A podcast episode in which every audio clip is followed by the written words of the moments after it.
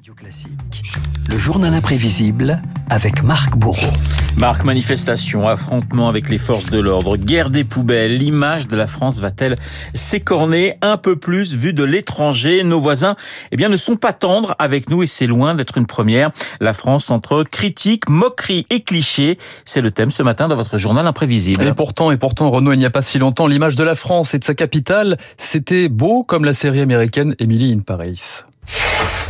Oh my god, je suis Nicole Kidman dans Moulin Rouge. Oui, vous avez tout Paris à vos pieds. C'est good, c'est formidable. Génial. Sauf que depuis euh, quelques semaines, eh bien, la France, vue de l'étranger, c'est plutôt ça. City of Light are set ablaze. Street fires, flares and fury. La ville lumière s'embrase, incendie, flammes et colère. Paris jonché d'ordures à la une du Times, du New York Times, dans la presse allemande, espagnole, italienne. This is a real blow to President Emmanuel Macron and France's world image.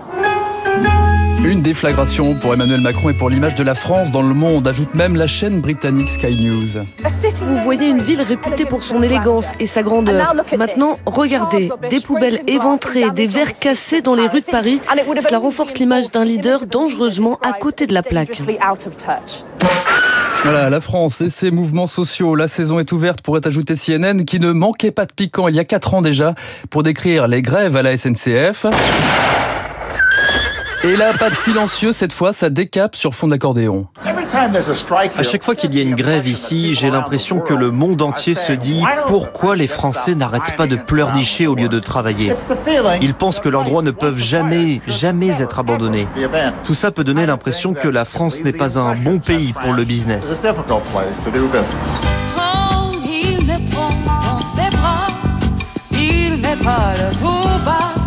Je vois la vie en rose.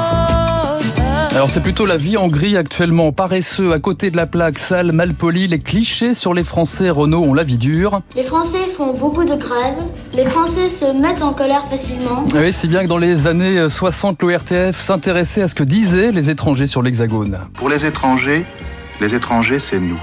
Ils nous voient comme nous ne pourrons jamais nous voir. Et ça donne une addition de préjugés. Attention Renault, préparez-vous pour le supplice.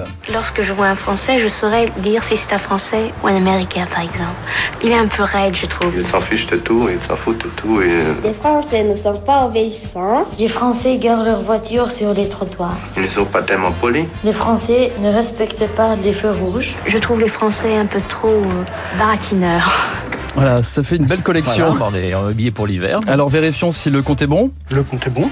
Voilà, le compte est bon. Donc les Français et les clichés, ce sont aussi des personnages célèbres. La France est Alain Delon. Pour moi, la France est Jean Cocteau. Pierre Rousseau de Jean-Luc Godard. Et oui, la France n'a pas toujours une image négative. Symbole de la séduction pour Paul McCartney, temple de la gastronomie célébré par Charles III en personne lorsqu'il n'était encore que le prince Charles. Qu'adviendrait-il du bris de me, la traditionnelle forme d'ambert, l'odorant pont l'évêque, du camembert, du reblochon, du coulant vacherin mais le sport national au Royaume-Uni, c'est le French bashing, évidemment hors catégorie, l'ex-maire de Londres et ancien Premier ministre Boris Johnson. Vous êtes tous les bienvenus à Londres. Ce qui voilà. avait le don d'agacer le Premier ministre Manuel Valls? Je veux qu'on parle différemment de la France. J'en ai assez du French bashing. Le problème constant, c'est l'ignorance. Et vous avez plus consensuel, le prince Philippe, lui, préférait l'ironie dans les années 50, tout aussi efficace. On a entendu des Anglais désigner les Français sous le nom de grenouilles. Mais je abstiendrai de répéter les termes employés par les Français pour faire allusion aux Anglais. Il est plus facile de désintégrer un atome qu'un préjugé, disait Einstein. Et oui, les Français aussi, ils ne manquent pas de préjugés sur les autres pays. On se quitte, Renaud, avec cette séquence mémorable de OSS 117 avec Jean Dujardin. Vous savez, Hubert, la vie n'est pas toujours facile pour les gens ici. C'est d'ailleurs le propre des dictatures. Savez-vous seulement ce que c'est qu'une dictature Une dictature, c'est quand les gens sont communistes, qu'ils ont froid, avec des chapeaux gris et des chaussures à fermeture éclair. Et comment vous appelez un pays qui a comme président un militaire avec les pleins pouvoirs, une police secrète, une seule chaîne de télévision et dont toute l'information est contrôlée par l'État? J'appelle ça la France, mademoiselle. Et pas n'importe laquelle. La France du général de Gaulle.